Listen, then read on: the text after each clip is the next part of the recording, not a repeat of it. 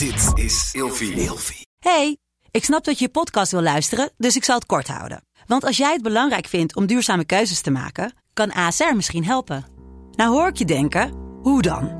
Nou, bijvoorbeeld bij het duurzaam herstellen van schade. Of de premies die we beleggen volgens ons duurzaam beleggingsbeleid. Dat bepaalt waar we wel en juist niet in investeren. Wil je meer weten over welke duurzame keuzes ASR maakt? Ga dan naar asr.nl slash duurzame keuzes. ASR doet het. Zo, dan kan je nu lekker naar je podcast luisteren. Hannelore in je oren wordt mede mogelijk gemaakt door Emma Sleep. Van luxe matrassen tot wilderige beddengoedaccessoires. Elke ochtend fit wakker worden, omdat je er s'nachts fun en fabulous bij ligt. Krijg nu korting oplopend tot 50% en met nog eens 10% extra korting wanneer je mijn persoonlijke code gebruikt. Dat is Hannelore in hoofdletters gespeld. Klik op de link in de beschrijving van deze podcast. Droom bijvoorbeeld lekker weg op een Storage Deluxe Boxspring met een airgrid kussen en een vier seizoenen dekbed. Heerlijk toch? En dan nu de podcast. Wat zegt je drol over jou? De poepdokter vertelt precies hoe het zit. Hannelore in je oren. Fit, fun, fabulous. Wist je dat een goede gezondheid begint in je darmen en dat je heel makkelijk kunt zien of het goed gaat daarbinnen? Gewoon een kwestie van even achterom kijken als je een grote boodschap hebt gedaan. Nou, vanaf nu noem ik het gewoon poep hoor. Het is namelijk tijd om dit taboe te doorbreken, want Iedereen poept en volgens mij kijken de meeste mensen ook stiekem wel even achterom. En dat is vaak ook echt nuttig, want maar liefst 2 miljoen Nederlanders hebben dagelijks last van hun spijsvertering. Maar ook als je geen klachten hebt, is er vast nog wel winst te behalen voor je gezondheid. En daarom praat ik nu met de expert op dit gebied, Nienke Gottenbos, beter bekend als de poepdokter. Welkom Nienke. Hey, dank je. Leuk dat ik jou mag, uh, mag interviewen. Ja, we gaan het komend half uur het alleen maar hebben over poep. Poep, poep, poep, poep, poep, poep. Zo, nou, dat is en eruit. waar het vandaan komt, dat ook. Ja, ja. ja, je bent natuurlijk niet anders gewend dan te praten over poep. Ik vind het nog een beetje, ik denk ja, het is wel vies natuurlijk. Maar hey, als je eenmaal kinderen hebt, dan ben je daar ook weer aan natuurlijk. Ja, precies. Je hebt inmiddels een aantal boeken uitgebracht. Jij vindt dat er meer aandacht mag komen voor onze poep. Hoe belangrijk is dat voor onze gezondheid? Ja, heel belangrijk. En ik bedoel, we hebben het dan over poep, want dat is zeg maar dat wat je kunt zien ook thuis hè, in de wc-pot. Maar uiteindelijk gaat het, is dat een aftekening van hoe het uh, gaat met jou van binnen in je darmen. En ook bijvoorbeeld met uh, je darmflora, dus dat wil zeggen de bacteriën die in je darmen leven. Hè, maar ook met je spijsvertering. Heb je wel genoeg enzymen? Heb je genoeg maagzuur? Kun je alles goed verteren? Of zijn er toch tekenen dat dat niet goed gaat? En um, ja, ik denk dat er veel meer mensen zijn uh, die eigenlijk daar last van hebben dan dat ze zelf denken. Mensen denken bij darmklachten vaak aan, oh, dan heb je echt buikpijn of heel erg diarree bijvoorbeeld. Ja, of dat je niet kan. Of dat je niet kan. Maar zelfs als het veel milder is, als je zegt, nou, ik heb best wel regelmatig een last van een opgeblazen gevoel of inderdaad wat wisselende ontlasting, kan ook al een teken zijn dat er van binnen dus iets niet goed gaat. En wat voor gevolgen kan dat hebben als het van binnen niet goed gaat? Nou, dat kan best wel verstrekkende gevolgen hebben, met name als je darm. Kijk, in je, in je darmen, daar wordt natuurlijk de voedingsstoffen die je eet, die worden opgenomen. We, we eten allemaal braaf genoeg groente althans, we doen ons best, zullen we maar zeggen. maar het is zonde als dat niet goed kan worden opgenomen en de helft dus uiteindelijk weer in de wc-pot belandt. Uh, en je afvalstoffen vanuit je hele lichaam, die worden uiteindelijk ook weer verzameld in de ontlasting om dan hè, naar buiten gebracht te worden. Dus je kunt je voorstellen als, dat, als die hele basale processen niet goed gaan, dat dat best wel veel invloed heeft. En daarnaast heb je nog de darmflora, dus het microbioom, die een enorme invloed hebben bijvoorbeeld op je immuunsysteem, op je energie, zelfs op je gewicht en zelfs op je emoties en je gedrag. Dus het gaat eigenlijk veel verder dan alleen maar dat wat er in die darmen gebeurt en wat er uiteindelijk in de wc-pot belandt. Ik sla meteen enorm aan op het gewicht wat je, wat je noemt. Even heel kort, hè? want gewoon even puur voor mezelf. Wat voor invloed heeft dat dan als het niet helemaal goed zit in je buik? Ja, nou, het blijkt dat er bacteriën zijn of andere uh, soorten zoals uh, gisten... die een invloed hebben op hoeveel zin jij bijvoorbeeld krijgt in suikerrijke hapjes. Want zij vinden dat heel lekker. En dan gaan ze jou stimuleren. Kijk, zij hebben geen handjes en geen keukenkast, maar jij wel. Dus ze gaan jou in feite stimuleren om meer trek te krijgen bijvoorbeeld in dat soort voedsel. Er zijn ook soorten die heel efficiënt zijn in het eruit halen van uh, energie, van calorieën. Hè, bijvoorbeeld, dat zien we vaak bij mensen die um, crashdiëten gaan doen, die maken meer van dat soort bacteriën aan. Waardoor nadat ze weer gewoon gaan eten, ze eigenlijk veel meer energie uit het voedsel halen dan daarvoor. En dat is een van de redenen dat je vaak zo gaat jojoen. En we weten ook dat er weer bacteriën zijn die een invloed hebben op uh, het hongergevoel. Dus of je veel of weinig honger hebt. Dus dat, daar, daar zijn heel veel principes die er eigenlijk aan ten grondslag liggen, um, die ervoor kunnen zorgen. En eigenlijk, je kunt niet zeggen van nou, die ene bacterie die is slecht, dus die maken we dood en dan word je helemaal slank en gelukkig, weet je, zo werkt het niet. Jammer. Maar ja, helaas. maar um, uh, wat je wel kunt doen, is je darmflora zo gezond mogelijk maken, met een zo hoog mogelijke diversiteit. Dat wil zeggen dat er zoveel mogelijk verschillende soorten bacteriën in je darmen leven. En dat staat eigenlijk altijd gelijk aan dat het gezonder is. En dat het meer stabiel is en dat je eigenlijk ja, al dit soort um, zaken ook minder, uh, minder tegenkomt, dat het beter wordt eigenlijk. Ja. En, en hoe doe je dat? Want uh, de probiotica is mij wel bekend. Hè? Ik, ik, heb wel eens periodes antibiotica gebruikt en dan moet je daarna weer aan de probiotica om die bacteriën weer aan te vullen. Maar moeten we nu allemaal aan de probiotica? Nee, nee zo werkt het niet. Kijk, eigenlijk uh, bij je geboorte krijg je je bacteriën mee van de moeder.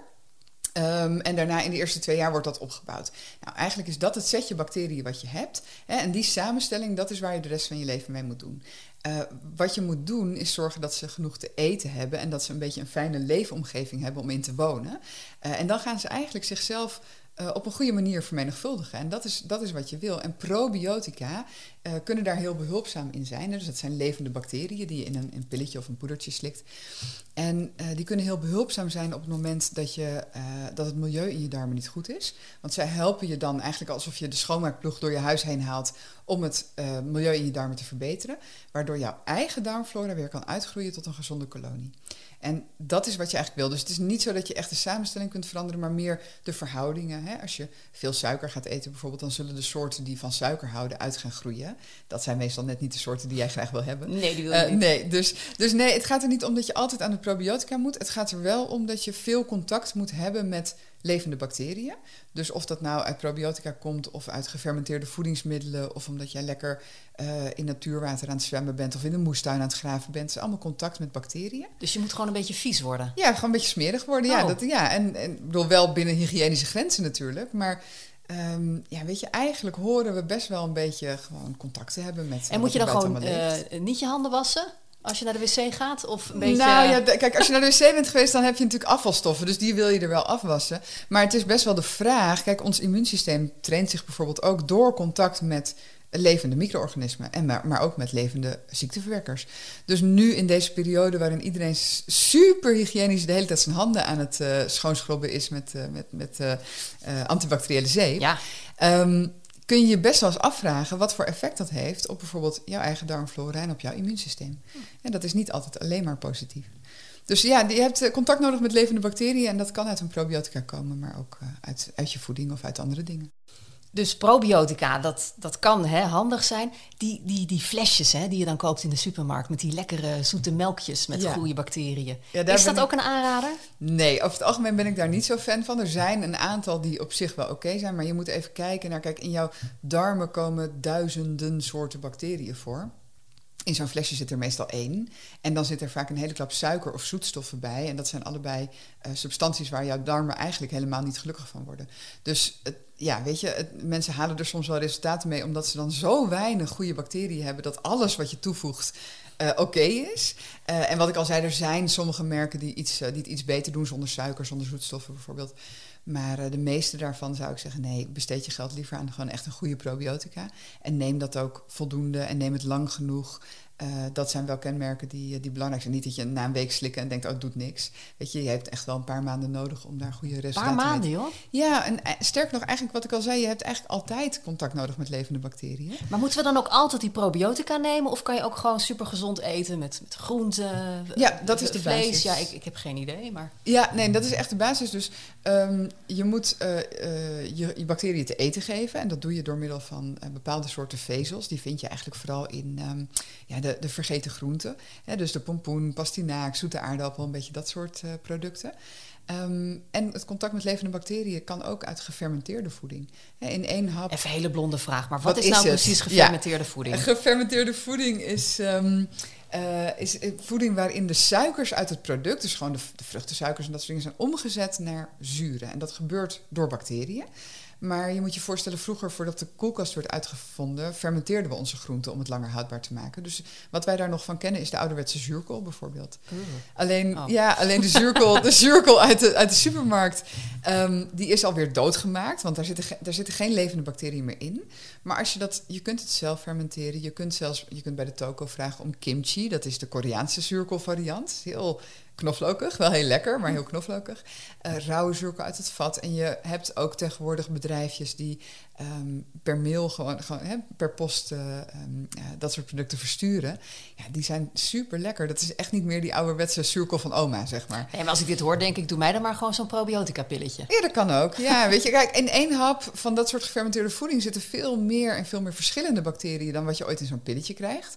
Uiteindelijk, maar dat geldt natuurlijk ook voor je vitamines, mineralen. Natuurlijk moet je je groenten eten, want daar zitten veel meer stoffen in dan wat je in zo'n pilletje multivitamines vindt.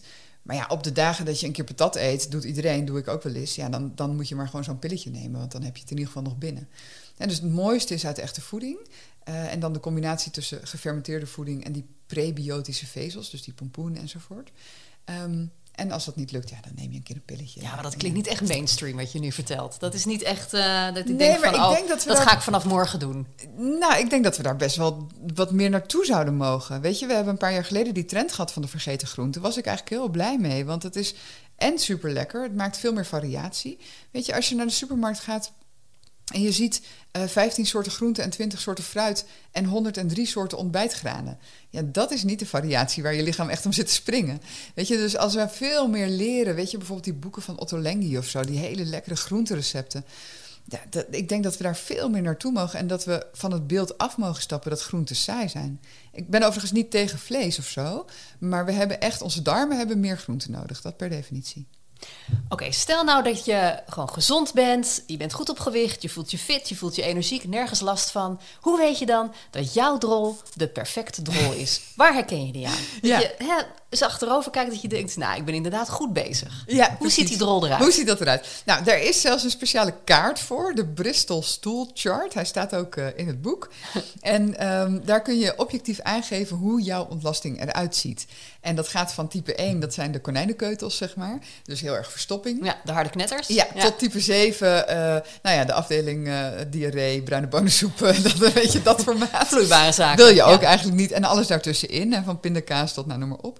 En wat je eigenlijk wil, moet je maar eens opzoeken, type 3, type 4. Dus een mooi gevormd worstje, waarbij je niet te veel wc-papier nodig hebt. Eigenlijk zou je gewoon één keer voor de vorm moeten vegen, maar zou het niet per se nodig moeten Nou, zijn. nou, ik heb dus heel lang tussen de mannen gewerkt. En die mannen die zagen het echt als, als ultiem eh, doel om ooit te bereiken in hun leven. Poepen zonder afvegen, omdat het gewoon niet hoeft. Maar ik begrijp dus dat het dus dat echt ook, goed daar hebben we wel een beetje gelijk. ja. Nee joh. Ja, je doet het wel een beetje voor de vorm. En overigens, ja, eigenlijk is natuurlijk eh, schoon spoelen veel hygiënischer. Ja. Hè? Want als je per ongeluk poep op je arm zou krijgen, pak je ook niet alleen maar een papiertje. Nee, maar goed, nee, nee. ja, oké. ja. En maar op een wc-papiertje kan je wel goed zien hoe het ervoor staat. Ja, en moet je altijd drie, vier, vijf keer vegen, dan is er iets niet goed met die ontlasting. En je mag verder geen klachten van hebben. Dus inderdaad, geen buikpijn, geen opgeblazen buik. Eh, weet je, dat het niet blijft drijven in de pot. Het moet mooi wegzakken. Het moet niet blijven plakken dat je altijd met de wc-borstel in de weer moet. En dat kunnen allemaal kenmerken. De geur, kijk, zelfs, het zal je misschien chockeren, maar zelfs bij mij ruikt het ook niet naar viooltjes als ik ben geweest. Maar als het ruikt alsof er een complete chemische oorlogvoering heeft plaatsgevonden in je wc, dan weet je van hé, hey, dat gaat echt niet goed in die buik. Oké, dus even resumerend. Eh, niet te veel stinken, Mhm. niet te veel vegen, niet te veel plakken. Mhm. Eh, je wilt liefst gewoon een soort, eh, als dat het er als één Worstje, soepele ja. massa uitkomt. Ja, Toch? Het Ja. liefst eh, mooi ook aan elkaar. Ja. Zonder verdikkingen of andere herkenbare precies. dingen. Gewoon, een mooie gladde worst. En, ja. en, en ehm, ja, als het even kan, één keer per dag is voor de meeste mensen normaal. Weet je, als ik, ik zeg wel eens van nou twee keer per dag of één keer per twee dagen, als dat jouw ritme is, is het prima. Maar als jij vijf keer per dag of één keer per vijf dagen gaat, ja, dat gaat echt niet goed. Of als er bloed of slijm bij zit, altijd belangrijk om dan gelijk even naar de huisarts te gaan. Ook al is het misschien maar een klein dingetje, een aanbijtje of iets. Het is toch, het is goed om, om daar echt op te letten. En er zijn ook zeker al mensen die zeggen, nou, als ik niet bewust was geweest en achterom had gekeken, had ik het misschien nooit ontdekt. eh, terwijl er nu iets heel naars is voorkomen. Ja. Oké, dus de ultieme drol hebben we nu. Eh, we weten dat er 2 miljoen eh, Nederlanders zijn met, met spijsverteringsklachten. Die zijn zich daar waarschijnlijk wel bewust van. Maar welk deel van Nederland, denk jij, produceert toch geen perfecte drollen? En denk dat alles wel oké is. Ja, ik denk de vrouwen. Vrouwen poepen niet, dat zeg ik thuis ook altijd. niet? Nee, wij, eh, wij leggen bloemetjes Ja. eh, voor de vorm. Nee, eh, en, en zeker natuurlijk niet alle vrouwen, maar ik denk dat er heel veel, en ook mannen hoor, zo, daar, zo is het niet, maar voornamelijk vrouwen zijn die heel, heel snel kunnen denken. Dat heeft toch iedereen wel eens? Dat zit bij mij in de familie. Dat hoort er een beetje bij. Terwijl het er helemaal niet bij hoort. En dat wat voor dan- dingen heb je het dan over? ja, dat zijn die, die, die milde klachten. Dus niet waarvan je met buikpijn eh, drie dagen helemaal van de rel bent, zeg maar. Maar gewoon echt opgeblazen gevoel bijvoorbeeld. ehm, eh, wisselende ontlasting. Dus ene keer dat je het wat moeilijker gaat, de andere keer toch wat dunner. En dat hoeft niet helemaal van één, van één op die Bristol stoel chart naar helemaal naar zeven te gaan. Maar als het tussen de twee en de vijf schommelt, dat betekent ook dat er gaat iets niet goed. En of dat nou is dat je ehm, te weinig eh, enzymen of te weinig maagzuur hebt, of dat je parasieten in je darmen hebt, of dat je een allergie of een overgevoeligheid hebt. Het kan allemaal en dat kun je heel goed laten onderzoeken.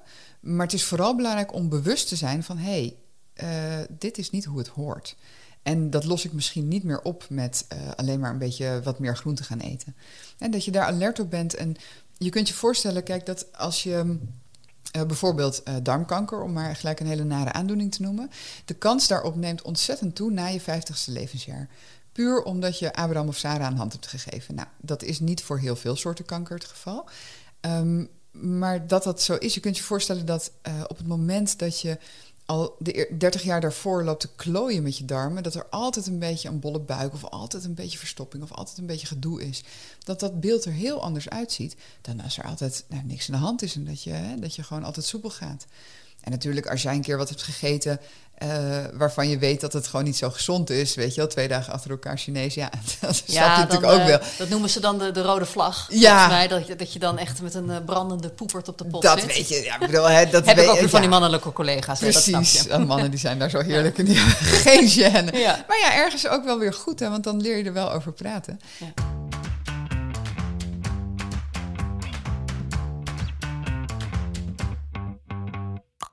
Of als je inderdaad eh, op, op straat loopt, lekker in Spanje om drie uur s middags en je ziet die paella en je denkt, ik moet het niet doen. En je doet het toch. En je zit drie dagen op de, op de op wc van het hotel. Ja, dan weet je waar het vandaan komt. Ja. En Maar, heb- is ja. het inderdaad ook zo dat mannen er makkelijker over praten dan vrouwen? Want je zei net al, eh, vooral vrouwen die, die denken Ja. dat heeft iedereen toch? Is dat iets wat jij ook veel tegenkomt? Dat, dat mannen er makkelijker over praten dan mannen, eh, vrouwen? Mm, Dan vrouwen, ja, meestal wel, zeker onder elkaar. Ehm, maar ik denk niet dat mannen ook heel makkelijk met klachten naar elkaar gaan. Niet dat ze zeggen van, nou, ik heb altijd zo'n opgeblazen buik, dat, dat zie ik, dat weet ik niet, ik ben geen man, maar dat zie ik niet zo voor me. Het zijn meer de stoere verhalen, zeg maar. Maar het is wel heel belangrijk dat we dat leren doen. Want ik, ik, er zijn zelfs onderzoeken dat ehm, mensen te laat naar de huisarts gaan met dit soort klachten, omdat ze zich schamen voor de huisarts dat ze iets smerigs moeten vertellen. Nou ja, weet je, als je dat niet tegen je huisarts... maar dat ze daarom soms ook echt wel te laat zijn... en dat het ernstige gevolgen kan hebben. Dus zowel voor mannen als voor vrouwen... ehm, ja, is het gewoon belangrijk om het een beetje uit toch wel de grappige sfeer te halen. Natuurlijk kan iedereen lachen om scheet, maar hè, op zich... om het daar een beetje uit te halen en toch wat serieuzer te nemen... en wel even echt bewust stil te staan bij... hé, wat gebeurt er eigenlijk bij mij? Even hele persoonlijke vragen. En misschien knip ik hem uit deze podcast. hoor. Maar ik ben zelf enorm gezond aan het eten. Al Ja. hele lange tijd. Maar wat ik wel af en toe heb, is dat ik dan af en toe op een avond gewoon enorm last. Dat ik ja, scheetjes moet laten de hele tijd. En dat doe ik natuurlijk niet. Dus hou ik dan weer in. Dan krijg je daar weer kramp van en Ja. zo. Maar wat betekent dat? Ja. Heb ik dan te gezond gegeten? Dat mijn darmen zich er geen raad mee weten? Eh, nou, zo zou je het eigenlijk wel kunnen noemen. Ehm, eh, wat er kan gebeuren. Kijk, bepaalde bacteriën hebben bepaalde voedingsmiddelen nodig. En stel je voor, je hebt een aantal bacteriën die voeden zich op zwarte boontjes, ik noem maar wat.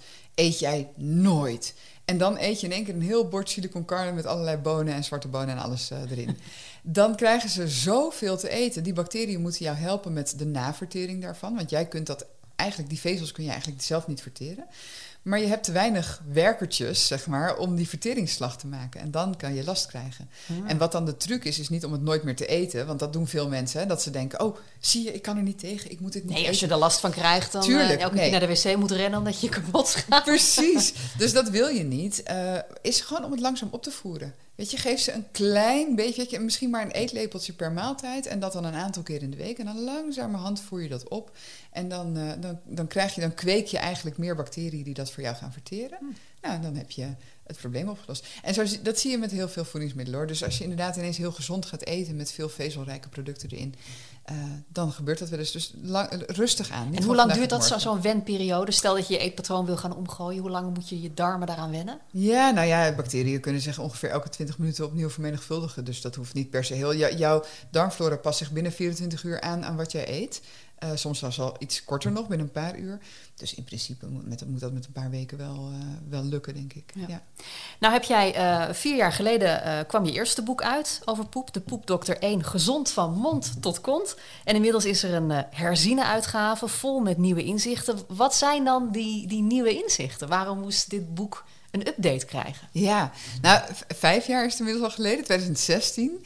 En ehm, we wisten al van tevoren dat dit is een, een, een kennisgebied op het scherpst van de wetenschappelijke sne- snede. Ja, dus er wordt zoveel iedere dag opnieuw. ehm, nieuwe onderzoeken komen eruit en nieuwe informatie komt er vrij. Eh, ja, en ik ben ook vijf jaar verder, dus ik dacht, ja, ik kan het ook echt wel duidelijker uitleggen. Ik heb het natuurlijk, ja, weet je, ik heb het op een gegeven moment geschreven en eh, je hebt zelf een boek geschreven. Je weet, dan wil je het niet meer zien, dus ik heb het niet meer gelezen in de Dat herken ik, ja. Ja, dus ik ging het nu weer opnieuw openslaan. Ik dacht, zo, ik kan dit zoveel duidelijker uitleggen en zoveel beter de nadruk leggen op ehm, bijvoorbeeld de invloed die je darmen hebben op, hè, wat ik al zei, je emoties, bijvoorbeeld je gedrag, je emoties, hè, via de neurotransmitters. Dat zijn eh, boodschapperstoffen in je, eh, in je hersenen en in je lichaam. Nou, die worden voor een heel groot deel aangemaakt door je darmflora, mits je ze de juiste dingen te eten geeft. En die hebben een gigantische invloed op eh, of je je kunt concentreren, eh, of je, eh, je goed dingen kunt onthouden, of je lekker in de flow kunt werken, maar ook of jij je veilig en ontspannen en geborgen kunt voelen, bijvoorbeeld. En dan zijn er nu weer. En is dat een heel nieuw, nieuw gebied wat ineens Nou- zo wordt uitgediept? Eh, Ik denk dat het meeste vijf jaar geleden ook wel bekend was, maar dat er veel meer duidelijk is geworden hoe het dan werkt. En wat ik al zei, we wisten wel vijf jaar geleden dat je darmflora een invloed had op je gewicht. Maar we wisten niet dat dat kwam omdat er in je darmen bepaalde eh, smaakpapillen eigenlijk zitten, waar je niet bewust mee proeft, maar die wel een invloed hebben op, ehm, eh, op eh, of je sneller honger krijgt of niet. Hè, en met die neurotransmitters ook. Ja, we wisten dat wel, maar we wisten bijvoorbeeld niet, er is nu een onderzoek geweest dat laat zien als jij bijvoorbeeld Grieks eet bij een Grieks restaurant en je krijgt ruzie met je partner aan tafel.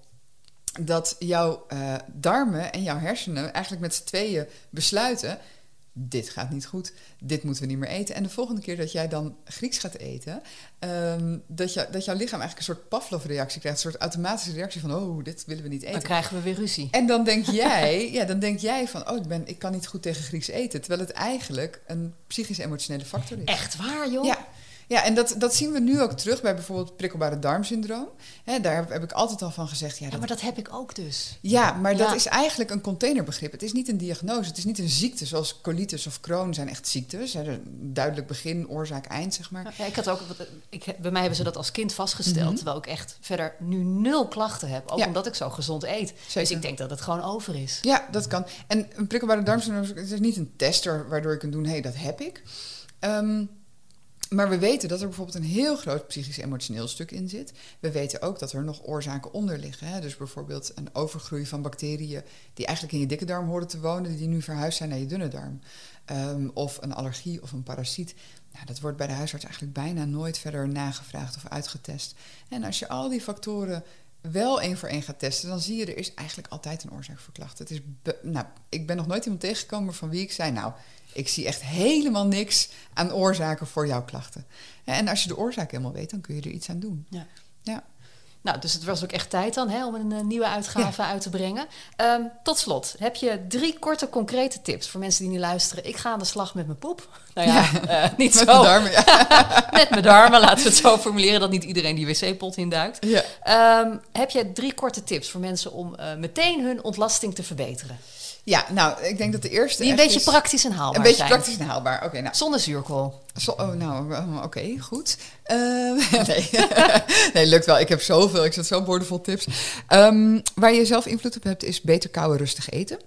Ja, dus eh, voor, voor Netflix eh, je bordje leeg eh, happen eh, of heel druk praten tij- tijdens het eten, dat zijn echt dingen ehm, waardoor mensen gewoon ja, niet met aandacht eten, niet goed genoeg kouwen. En dat heeft direct invloed eigenlijk op je uh, spijsverteringsstelsel, ook hoe vaak je eet bijvoorbeeld. Hè. Dus rustig eten, rustig kauwen, maar ook niet te vaak eten op een dag. Eh, vier uh, of drie maaltijden, vier tussendoortjes is nu geloof ik het advies. Nou, dat is absurd voor je darmen en je spijsverteringsstelsel. Die hebben echt rust nodig. Hou het bij max drie maaltijden. Uh, eet gezond en kou goed. Ja, en s'avonds um, ook zo min mogelijk Zo min mogelijk nog, erbij. Ja, precies. Het heeft ook weer allerlei En moet je elke oorzaken. hap twintig keer kauwen? Heb ik wel eens nou, gehoord. Ja, weet je, doe ik ook niet. Het duurt ik bedoel, eindeloos. Nee, en ik ga dat ook zeker niet tellen. Ik heb wel wat beters te doen. ja, kom op. Het moet wel een beetje... Ik ben van het uit de losse pols en het moet een beetje haalbaar. Ik weeg Ja. ook niet mijn eten en zo. Houd toch op. Maar goed, rustig je, eten rustig met aandacht. eten met aandacht, Ja. goed kauwen. Hè? En niet hele brokken nog doorslikken. Eh, want de rest van je spijsvertering kan daar gewoon niet bij. Dat zijn er zulke grote brokken, dat, die kan alleen maar langs de randjes knabbelen. Ja, dan moet je niet verwachten dat dat goed gaat Nee, natuurlijk. dan haal je niet alles eruit. Haal je niet alles eruit. Dat is ook een beetje zonde van je mooie biologische groentepakketje. dat je dat gewoon weer in de wc-pot belandt. Dus dat is tip 1. Tip 2 zou ik zeggen, ja, vervang je broodlunch door een groentelunch. En er zijn best wel heel veel mensen die eh, toch op de een of andere manier niet tegen brood kunnen. Het zijn omdat ze echt niet tegen de gluten kunnen of andere stoffen die in brood zitten. Ehm, en we eten echt heel veel Het is tarwe. een beetje, ik denk steeds dat het een beetje een modegril is dat iedereen dan zo van Nee. het brood afgaat. Nee, nee, dat is, nee, ik denk dat het komt omdat ehm, dat veel mensen daar klachten van hebben. Omdat we zo absurd veel tarwe eten. Moet je maar kijken, als je 's ochtends begint met een bordje tarwepap, instant eh, toestand. Dan eh, om 11 uur een beschuitje, omdat je een beetje trek hebt. Dan krijg je vier boterhammen bij de lunch. Dan krijg je om 4 uur eh, een koekje bij de koffie. En dan, eh, en dan om 6 uur een bord pasta en bij de tv toastje met kaas.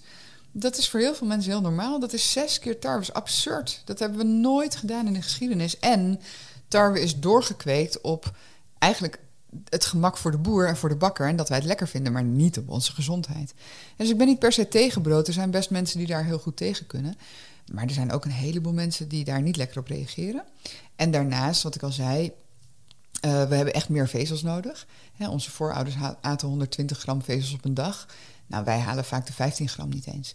Dus we hebben echt... En die Wat vezels... verschil, joh. Ja, en die, dat kwam omdat ze ook hele vieze dingen aten... zoals brandneteltakjes en zo. En hè. Dus dat en zuurkool. maar maar, maar, maar eh, het mag echt wel omhoog. En dat doe je niet door volkoren brood. Want dat is de minst interessante vezel eigenlijk voor je darmen. Oh. Veel meer door dus die groenten. En gewoon bladgroenten, bonen, noten, eh, ouderwetse dingen zoals haver, havermout. Dus vervang je broodlunch door een groentelunch, een lekkere soep of een quiche of een groenteschotel. Ja, dan, je, haalt het, je moet eigenlijk, weet je, er wordt nu gezegd 250 gram groente op een dag. Dat halen veel mensen al niet, maar 400 gram, waar je eigenlijk 500 gram, waar je eigenlijk naartoe zou moeten willen, dat red je niet met een bord fruitjes Moeten, moeten we dubbele eten? Ja, dat zou eigenlijk qua vezels, vitamines, mineralen zou dat het ideale zijn. Maar dat red je niet als jij s'avonds een bord tot snot gekookte spruitjes eh, naar binnen probeert te proppen. Nee, dan moet je naar je lunch toe. Ja, je moet echt iets, iets binnenhalen al bij je maar ja, goed, de boterham met kaas, dat is ook zo lekker Nou ja, dan eet je een boterham met kaas met een, met een kop courgettesoep erbij. Dan ben je er toch ook. Ja. Weet je, en, dan, en als het dan een keer voorkomt dat het s'avonds niet lukt eh, vanwege wat dan ook, dat je, dat je een keer patat of pizza of weet dan heb je het in ieder geval 's middags al een beetje gehad. Hm. Dan ben je niet helemaal zonder. Goeie. Dus dat is de tweede. Ja. En- Minder tarwe, meer groente. Minder tarwe, meer groenten. En de derde zou ik toch zeggen, eh, poepen met een krukje. Oh, echt? ja. ja, misschien, ik weet niet of je dat wel eens hebt gehoord. Maar Jazeker, want een collega van mij had er je een, gekocht voor zijn vriendin. Ja. En ik vond dat echt verschrikkelijk. Ja. Ik denk, je geeft je partner toch geen, geen poepkrukje nou, om de voeten op te zetten, omdat Ja, de wc-pot zo hoog was voor haar. Ja, ja nou, ja, eh, eh, we hadden het net even over het taboe, maar het is, is zelf, ja, je, Ja? je moet lachen waar er allemaal onderzoek over is. Stellen die het met elkaar hebben over hun ontlasting zijn gelukkiger dan stellen die dat niet doen. Nee joh, Dus ik vind het een top cadeau. maar, ik ga hem bellen en mijn excuses Ja, aanbieden. zeker. En hij heeft het echt goed gedaan. Dus beter dan strijkijzer, denk ik maar goed. maar ehm, Maar ehm, hoe, hoe werkt het dat met zo'n krukje. dan? Nou, het is namelijk zo. Want ik heb hier nog zo'n kinderkrukje staan van Oh, vroeger. prima. Zijn Ja. die goed? Nou, als het stevig genoeg is en, en breed genoeg en hoog genoeg. Hm. Ehm, rondom het laatste deel van je darmen is een spierband aangespannen. En als jij staat, dan, is die, dan trekt hij je darmen eigenlijk in een soort knikje... waardoor je niet steeds per ongeluk ontlasting verliest. Op zich handig ja, dat laten we dat zo houden. Fijn. Ja. Ehm, maar als je zit, zoals dat we hè, op een stoel zitten of, of op de wc in een hoek van 90 graden, dan ontspant die band zich maar ten dele. Waardoor je nog een soort bochtje krijgt in je, in je darmen en je nog best wel moeite moet doen om die ontlasting eruit te werken. Ja. Vroeger in de oertijd eh, groeven we een kuiltje in de grond en daar gingen we boven hangen in de hurkhouding. En eigenlijk is die hurk zit, dan ontspant die band zich helemaal, wordt je darm helemaal recht, het laatste stukje. En ja, dan kun je veel makkelijker je ontlasting kwijt. En ehm, ja, inderdaad, als je eenmaal zo'n krukje gewend bent... Hè, en dan zijn er, er bestaan speciale krukjes voor... die je ook even kwijt kan onder je wc... maar die, die hoog genoeg en breed genoeg en stevig genoeg zijn... Ehm, ja, dat, dat, dan wil je ook nooit meer zonder. Heb jij een krukje thuis? Ja, zeker. Ja? zeker. Ja, En zet je ook al je gasten op een krukje? Nou ja, dat ding staat daar gewoon. Dus Ja? ik, nou ja, ja, gebruik. Ik geef hem ook wel eens weg als ik ergens veel kom of zo. Weet je, wel, als ik, eh, als ik lesgeef ergens. Nou, hier heb je een krukje van het wc. want waar, het is, ja, want het, het Je is moet je eigen zo- krukjes uitbrengen. Ja, dat zou misschien een goede zijn. approved. Poepdokter approved, ja. nee, maar het is echt... eh, ja, ik, dat, is, dat is gewoon heel fijn. En wat ik zeg, en iedereen die, die, die zegt... Nou, wat een onzin. En dan gaan ze proberen. Dan zegt ze... hm, ik wil er ook een. Nou, ik, ik pak het krukje van, de, van mijn jongste dochter en ik ga ze even Ook goed. testen. Ja, ja. Zo, weer een eh, taboe doorbroken, toch? Dus kijk de volgende keer eens goed achterom in de pot om te zien hoe het bij jou gaat daarbinnen. Wil je meer weten over Nienke Gottenbos, oftewel de poepdokter? Dan kun je kijken op Instagram bij De Groene Vrouw. En haar boek heet De Poepdokter, gezond van mond tot kont. Herziene uitgave. Vol nieuwe inzichten en onderzoeken dus. En het is vanaf nu verkrijgbaar. Bedankt weer voor het luisteren naar deze aflevering van Hannelore in je oren. Wil je mij supporten? Abonneer je dan op deze podcast. Of nog beter, laat een review achter. Want dan kan ik nog meer mensen bereiken. Heel lief als je dat zou willen doen voor me. Bye!